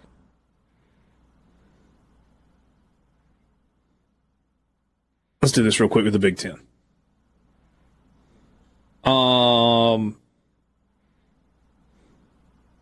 Year one, it's got to be Alabama, Ohio State. Alabama, Ohio State, what, Georgia, Michigan? Sure. I would uh, argue Penn State, but splitting hairs. Yeah. Oh, okay. Georgia, Penn State. Florida, Michigan's just happened a bunch. Yeah, it's happened a couple times. So yeah. So Auburn, Michigan. Sure. Florida, Florida- Wisconsin. Oh, buddy. Who'd you say, Yeah, I like Florida, that. Wisconsin? Send them up to Camp Randall. Oh, yeah. Yeah, because LSU played Wisconsin recently, so let's not do that. Mississippi State, Nebraska. Love That's who. I was thinking. Oh, you read my mind. Ole Miss, Iowa? Love that too. Y'all have fun with that. I'll let you know how that goes. What? Iowa, man, they, Oh, they beat State yeah, up the, few uh, years ago. No, I no, I did that purely selfishly because I wanted to get away with the Children's Hospital. Oh, that's a good call, though. That's got to be one of the most moving things in sports that you could see. Yeah. It's, it's too early for those feels, though, so let's move on. Yeah. Let's go. Um, Who did Arkansas, LSU play? Arkansas, Rutgers. Vanderbilt, Rutgers. Yeah, Vandy Rutgers. The world's most expensive pillow fight. Well, don't you want Vandy Northwestern? You want the battle of the brains? Yeah. So LSU, get- Michigan State. Okay, be on board with that. Missouri, Illinois. Yeah. The who Missouri, cares? and, no, it's- it's wrong, wrong, wrong, wrong, wrong conference. Never mind. No, they but they hate each other, right? I mean, because of the basketball I rivalry. believe so. Yeah, yeah, I believe so. So you got to go Indiana against uh, Kentucky? Kentucky. Give us a good basketball. Uh, yeah, yeah, yeah. I want that. Yeah, South Carolina, Maryland, sure. Purdue. Texas A&M. Okay, A couple engineering schools there. who you hooking Tennessee up with? Minnesota. Tennessee, Like it. Minnesota. Row the boat down the Tennessee River. Do we cover everybody? Think so. We cover the ones Pretty that close. mattered. We might do that with the Pac-12 when we come back, also with a little more thought into it. Sports Talk Mississippi. We will be right back. Sports Talk Mississippi, covering your Mississippi teams with live reports from the games and practices on Super Talk Mississippi.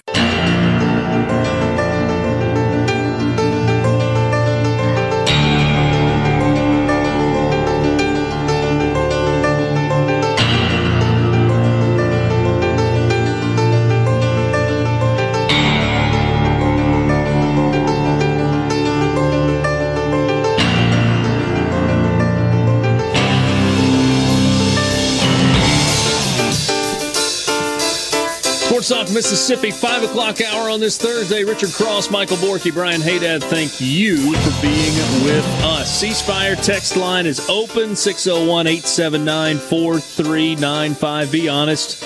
You know your business deserves better, so get better with a C Spire business internet and phone bundle backed by real support. The IT experts at C Spire equip your organization with reliable high speed internet and industry leading VoIP phone systems plus 24 7 local support so you can focus on your goals. They've got connectivity covered. See how C Spire can power your success today at cspire.com slash business. Time right now for the college football fix.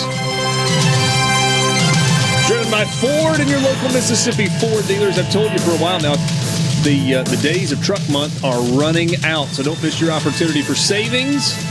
2020 F-150 Super Duty Ford Ranger. Get behind the wheel. That F-150 is the best-selling truck in America for 43 straight years. 43 straight years. All right, Michael Borky wants to uh, walk us through a little game of agree or disagree. Yeah, so what I'm going to do, and these are not things that I necessarily agree with, it's just definitive statements that I came up with.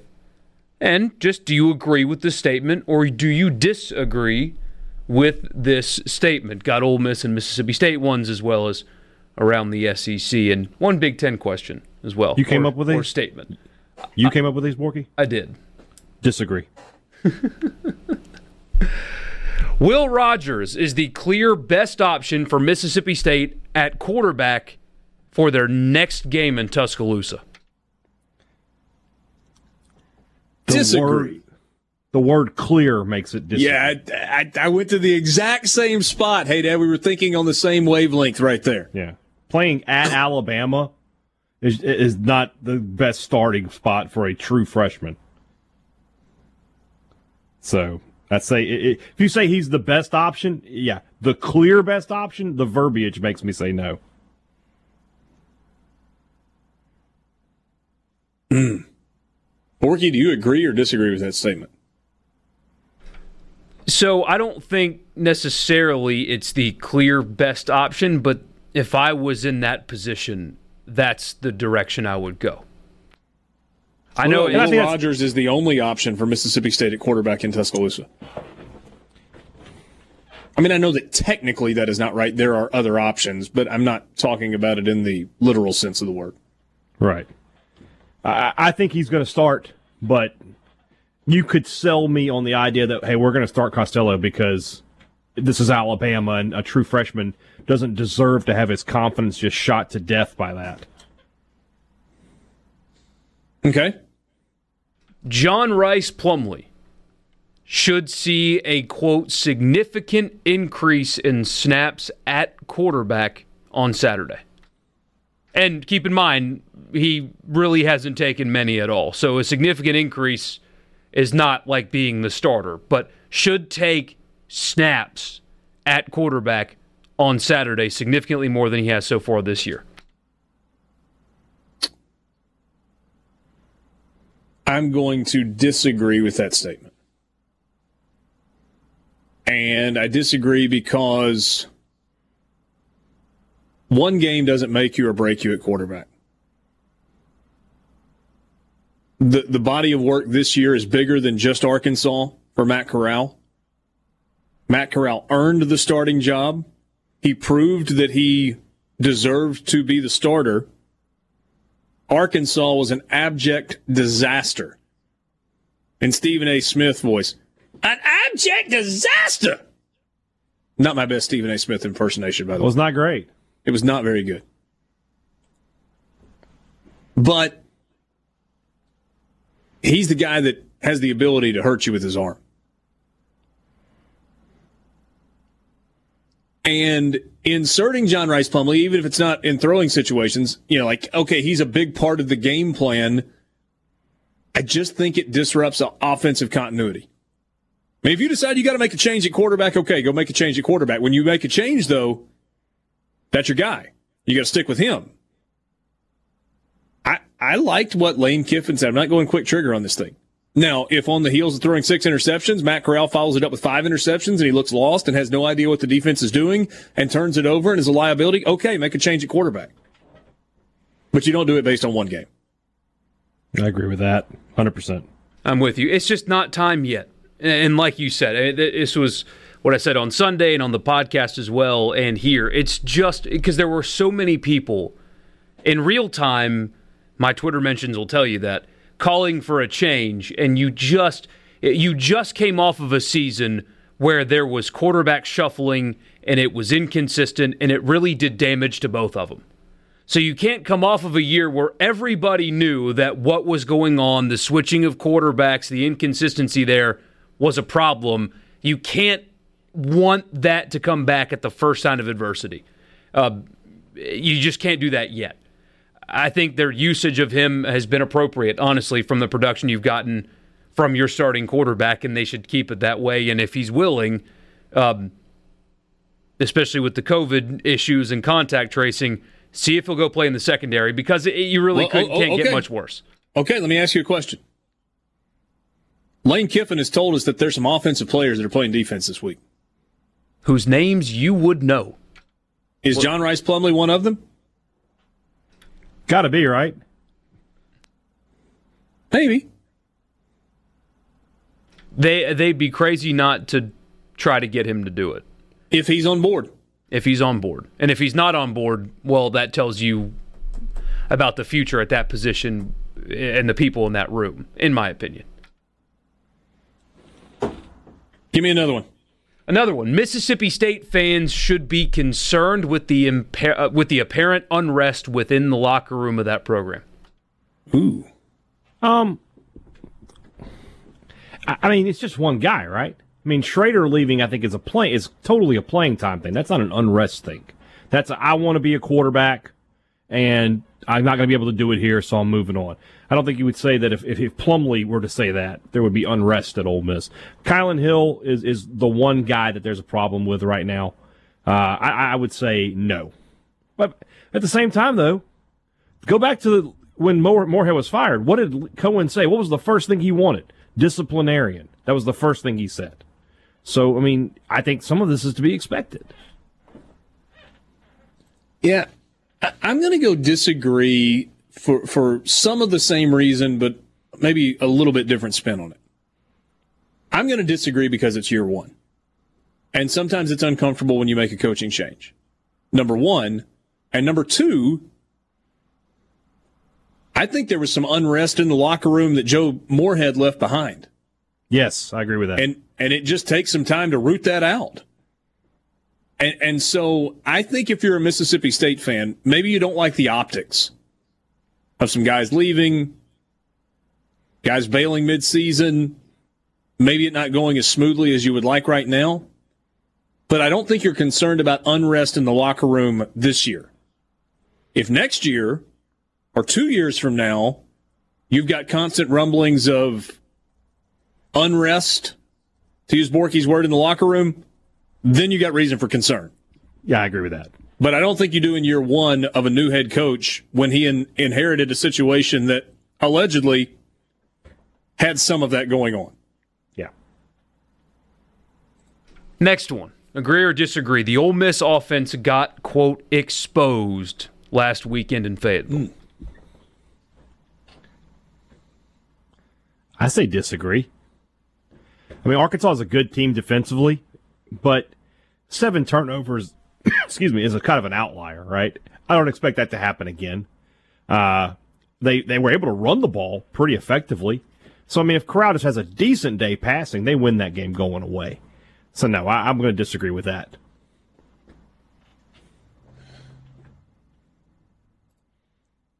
I disagree. They did not get exposed.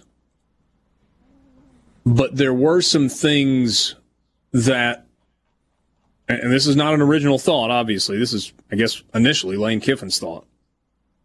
There were some things that they are going to have to prove that they can do against defensive concepts that are similar to what Arkansas did.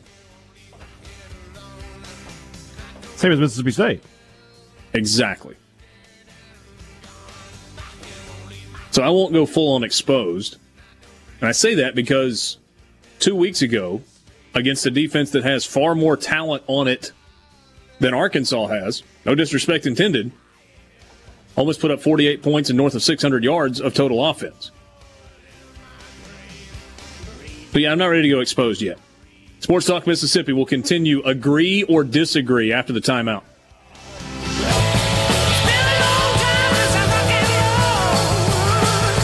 All right, let's keep it going with agree or disagree. Work through about, I don't know, three or four of those.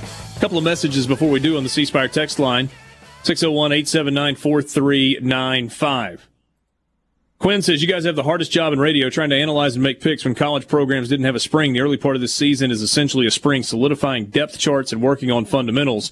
It's why football is so crazy right now. Yeah, I've never had less of a grasp on what's going on than I have this year. Yeah, you keep beating that drum as a reason that you're 10 games below 500 in your picks. I'm going to beat something, Richard. I'm going to get mm-hmm. these hands. Yeah. You're seeing it in the NFL a lot too. I mean, not so much unpredictability because they are still professionals, but a lot of high scoring games, uh, some sloppiness, uh, uncharacteristic sloppiness around the league. So they even got hit by it. Yeah. You're right. Next one. All right, carry on. Agree or disagree that nobody will really challenge Alabama for an SEC championship, meaning that they will kind of cruise and win the West, and then it'll be tough for a little while in the championship game against Florida or Georgia, but by and large, they win pretty comfortably. You just he just laid it out. That's it. That is the formula right there. No one's challenging them. I totally agree with you. It's no good when we all agree with each other. I mean, it's bad radio, but I agree. When we saw you saw the Georgia game, I think Georgia's better than Florida, and Alabama had no trouble. See, I still kind of think Florida's going to beat Georgia.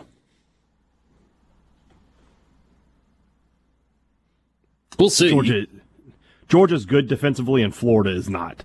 That's all I can no, say. you're, you're right, but I think Florida's better offensively than Georgia is and could win in a shootout. Of course, that was before Florida had to take a month off the season. That's true, too. Because yeah. 327 people got COVID. Did you see that a few people nationally pointed to the fact that perhaps kissing players on the face and mouth prior to games is not the best way to protect yourself in a COVID environment? No names to protect the innocent. Just, just saying. I just saw that pointed out by a few folks and some images that went along with it. I feel like Dr. Ah. Dobbs here, that was on the Gallo this morning, by the way. I feel like he would tell you not to do that. Yeah. All right. Before Let's COVID, continue. he would probably tell you not to do that too, but you know. Probably. There are a lot of people that might tell you not to do that. Not named Dr. Dobbs, but I digress. Wonder if deep down Dan hopes that. Ah, well, you know. One big family. Oh, that doesn't make it any better. Sorry. Hey, wait, you have Actually, another agreement West Virginia. Um, Kirby Smart is just a flashier Mark Richt.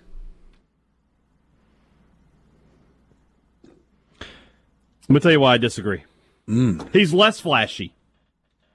He's more down home than more. Mark Richt, you know, was known as like an offensive innovator when he was at Florida State.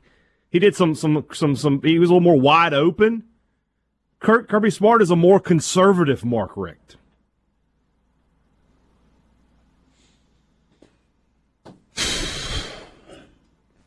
I, I, mean, I don't know about the flashy part, but I'll I'll agree that it's kind of Richt 2.0. I, I meant flashy be, in a be, sense that like he's recruiting yeah. high pro, pro, okay. high profile players. He's getting but books coach, written about you know, him, a, stuff like that. A, he's a lot more down home, I think, than than than Richt was. But if that's if you're trying to say, yeah, the the recruiting is certainly better, but the results are about the same. Is the recruiting that much better? It's not like Richt was a slouch. I mean, they Richt, were top Richt 10 was a constant every top year. ten. Well, well, yeah, but but Smart's getting like top three classes right now. Yeah, that's fair. I'll tell you what they I think Kirby Smart's undoing is at this point is he is wound tighter than Dick's hat band on game day in big games. What? You've never heard that say before? No tighter than Dick's hat band? Abort! Abort! Abort mission! Hit the dump our, button. our delay's it's only coming. six seconds, so it's a Dick Tracy reference. Is it? Okay. I, uh, am not as old as you, Richard. I never, I never read Dick Tracy in in the comics growing up. You know. Oh my gosh. What's next, Borky? Keep them coming. Before we derail here.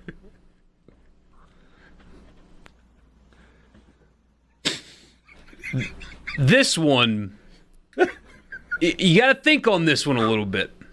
All right, because they did beat Florida and they played Alabama to about the same as Georgia did and they're better at quarterback. Texas A&M is the SEC's second best team. I, I disagree. I think Georgia is better than them. In all in all honesty, I mean, they got handled pretty easily by Alabama. They struggled with Vanderbilt. They exposed that Florida was a little bit overrated, and then they beat Mississippi State, which everybody's doing. I mean, they might be the third best team in the SEC, but is is that good for anything right now?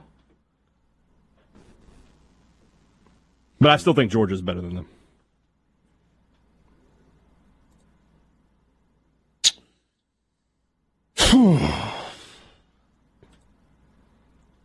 I'm going to disagree. For now. And I think it simply it simply has to do with Kellen Mond. I don't trust him continuing to be good in the biggest situations. And Texas A&M is a good team and a good program. But if you're taking the next step that they want to take, you have to win the massive games. And they're not doing that. Yeah, Florida was his biggest win so far. It was a good win. Yeah, but if they if they had won that game like 24-20 or something like that, I would think it's a bigger win, but the way that Florida they gave up a lot of yards to Florida and we learned that Florida's defense is not very good. C Spire text line. Dave and Ripley says, Ha, that's an I'm getting older moment, Richard. Here's one. Snowflake alert. Richard is speaking standard Mississippi language. Mom used to always say tighter than Dick's hat band. I've heard Must the hat band analogy before. Thing. I grew up hearing it from my dad. That's Bruce. Russell says uh, young folks don't know. The oldest one here. Philip in Starkville says John Wayne said that in a movie once and he wasn't referencing Dick Tracy. My mom sends me a message that says your grandmother used to say tighter than Dick's hat band. Must be a North okay. Mississippi thing. We didn't get that south of I 20. Fair enough. Fair enough. Any more? You got to pull up the schedule for this one. LSU will lose four more games at oh, least. hold on. I, I got to interrupt you. I got to interrupt you. Your Twitter poll question, Borky. It's a suggestion from uh, Graham and Jacinto. He says, start a Twitter poll to see if anyone else doesn't know about Dick's Hat Band. we might get flagged by the website and taken down for a week. Uh, who is it getting flagged by Twitter these days? It's true. No. I'm sorry. You, you, you, you rolled another agree or disagree, and I was mired in the C Spire text line. LSU will lose at least four more games. Four additional games. Not four games total, four more. Whew, read them off, hey, Dad. This weekend, South Carolina, they still have to make up Florida. South okay. Carolina, at Auburn, Alabama, at Arkansas, at Texas A&M, at Ole, or sorry, Ole Miss. That feels like an easy agree. Feel like they'll lose to Florida and Alabama and to Texas A&M for sure, and they'll drop at least one more. I mean, am I supposed to be convinced that LSU's offense is going to stop Ole Miss, or LSU's defense is going to stop Ole Miss's offense? I mean, yeah. I Arkansas has beaten State and Ole Miss. State beat LSU. You know, let's play the transitive property. South Carolina could beat them this week with the. I mean, they're playing a true freshman quarterback. They very well could. Sorry, Quinn. Yes, I agree. LSU will lose at least four more games. Yeah, that's crazy, but yeah. We'll get this one in quickly. So the Big Ten starts this weekend. That's what inspired the question. They should be, quote, punished or docked, however you want to look at it, by the selection committee for playing two fewer games. So if it's Ohio State that runs the table or Penn State that runs the table, whoever, the number one team in the Big Ten should be docked, however they look at it, by playing two fewer games when it comes to the college football playoff selection. I agree that they. Sh- I agree that they should be punished. I don't think they will be punished. No, I disagree. If Ohio State's impressive and they go undefeated, they're going to be in the college football playoff, and they're the only team in the Big Ten that's going to be in the conversation anyway. Penn State could. Nah. They did lose that running back the other day, though. Lost the running back. No Micah Parsons. James Franklin's a bum. Enough reason for me. Sports Talk Mississippi. We'll be right back.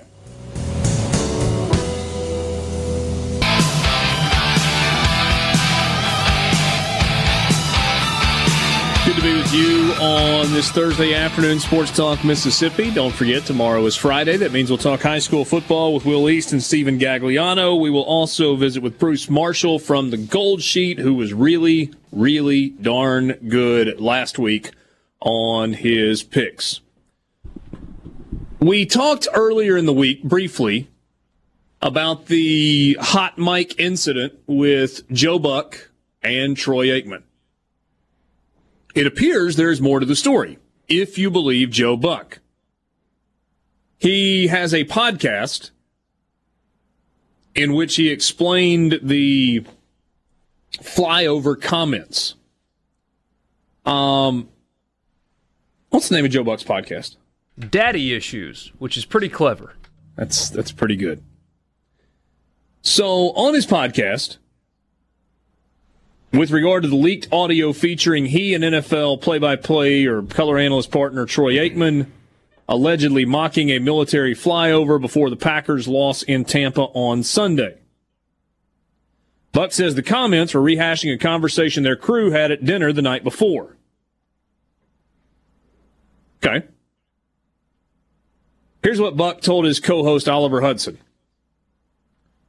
Troy in the microphone is repeating something that he heard the night before from an unnamed person on our crew. This person happens to be very far left and said, Well, under Biden Harris, you know that's not going to happen. And Troy was repeating that watching the flyover. He also added that the video that accompanied the audio when Defector Media posted the clip on Twitter may give away exactly where the leak came from.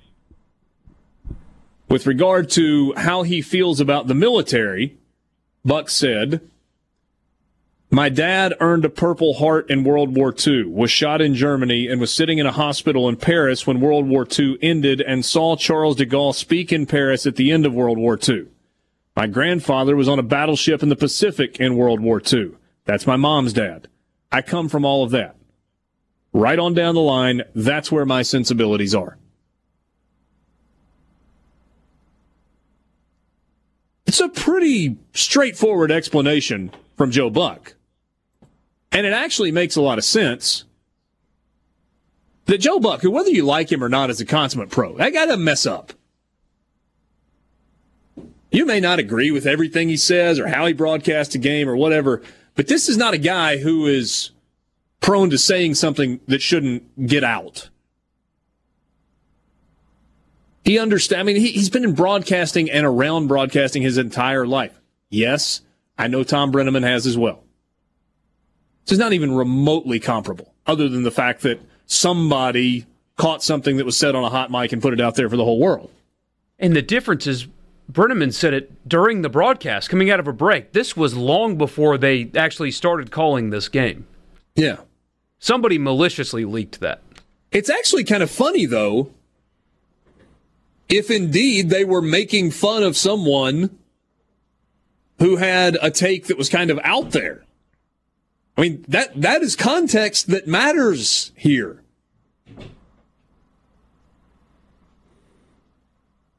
Buck went on to say, he said, uh, with regard to they think they know where the leak from uh, came from, that person will get found out because that specific shot of that flyover, which I personally thought was old and a tape that they were running out of our truck, is furthering our conversation that we were having internally. I thought that was on tape, but it was actually live. But it wasn't a Fox shot. They know whose shot that was, and therefore they kind of know where our audio was going at that moment it wasn't going on TV. It was well before our game.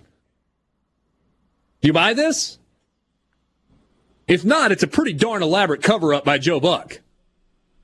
I don't know if you could make something like this up. If he says, We were joking about this at dinner, we know exactly who recorded and released the audio, and this was the context, and you listen to how the clip went, and you kind of understand Joe Buck's sense of humor. I know less about Troy Aikman's sense of humor.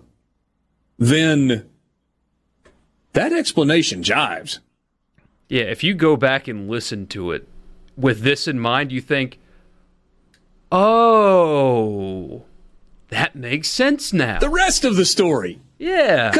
But uh, they, um, there, there was a line in the Defector media story, or maybe it was a subsequent story that aggregated it, that said Joe Buck in kind of a carnival barker voice went on to say blah, blah, blah.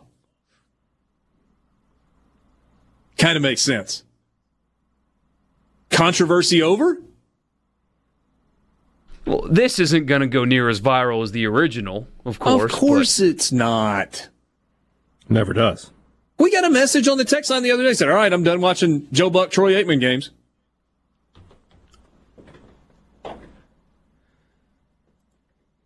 Hmm. Especially now, I'm replaying it in my head. Troy Aikman was being sarcastic. Yes, he was. He was being sarcastic. Because that's such a ridiculous take that that makes sense now. Yeah, it really does. Uh, message here says you could kind of hear the humorous sarcasm from both of their voices. That's from Graham. Michael says, I get the reception reaction, though they were both tongue in cheek and sarcastic. Yes, this jives. Jason says, I have no problem believing that at all. Aikman, particularly. This is typical of politics these days and gotcha sites who have absolutely nothing else. He kind of sounds mad, Buck, at this individual person. We know who it is. We know where, where this came from. I don't know. You got the audio handy where we could play it?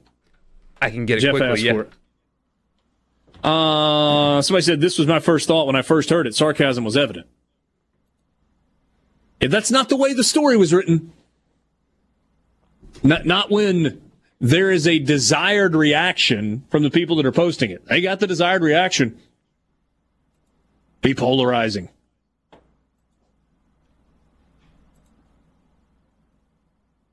Sorry, I kind of put you on the spot with do you have the audio? Jeff just asked for it. I thought we'd listen to it one more time if it was. I've got accessible. it. I, I, was just testing it to make sure that there was no language. So uh, here we go. It's a lot of jet fuel just to do a little flyover. That's your hard earned money and your tax dollars at work. That stuff ain't happening with Kamala Biden ticket. I'll tell you that right now, partner. That's sarcasm. Oh, even dropped a little partner in there at the end. It's exactly what was happening. They were making fun of the guy from dinner the night before. Which makes the story hilarious, by the way. Yeah. And it's very clearly, I mean, I can't play the video for you listening. Video doesn't really work like that. It's long before the game. Like, there's nothing going on. They're not broadcasting at all. They do not think anybody can hear them. No. Dave says, I guess we hear what we want to hear, right? Jason says the people on the far right won't hear anything about context, neither will, will the far left, 99% of the problem in the country. So, so that's what we're, we're talking about. Yeah. Yeah. Which game in the SEC are you most interested in this weekend? Well, you just just you turned right there in the middle of the highway. Yeah, I know. I'm sorry. We, we were done with that. On there, I didn't know where else to do with it. We'll start calling you Podna first and foremost. Pulling Emory right. Bellard on you. Uh, outside of Alabama and outside of Alabama, Tennessee, they're all they're all intriguing for different reasons. LSU, South Carolina is my answer there. Okay, because if Muschamp, I don't care what the circumstances are. If Muschamp beats LSU and Auburn in back to back weeks, I got to give him some credit. I mean, I don't care. That's going to be hard for you. On. It's not hard at all. What I always when I get new information, I, I change my. Uh, how easily did I turn with Joe Burrow last year? I mean, just you, you can't deny it at some point. Well, the, the the options for you at that point were not exactly plentiful. I was not going to be on an island of one saying this guy's not that good. I wasn't going to be that guy. So yeah. yeah. That's that's the answer to me because if LSU loses that game, they legitimately might finish like two and eight, three and seven. I mean, if they lose to South Carolina, give me the game that they have left that you're like, oh yeah, they'll for sure win that. Where does Ole Miss Auburn rank on that list in terms of games that are most interesting? It's on that list. I wasn't that intrigued by Missouri Kentucky until Lee Sterling picked Missouri to win it outright. By now two touchdowns. Yeah, he picked. He had. He was pretty confident in that. But Ole Miss Auburn is interesting because I have no idea. I have no idea what's going to happen in Oxford Saturday. No clue. Yeah. That's why I've got my coin right here for tomorrow. It's right here. Ready to go. It's ready. Super Talk Mississippi media production.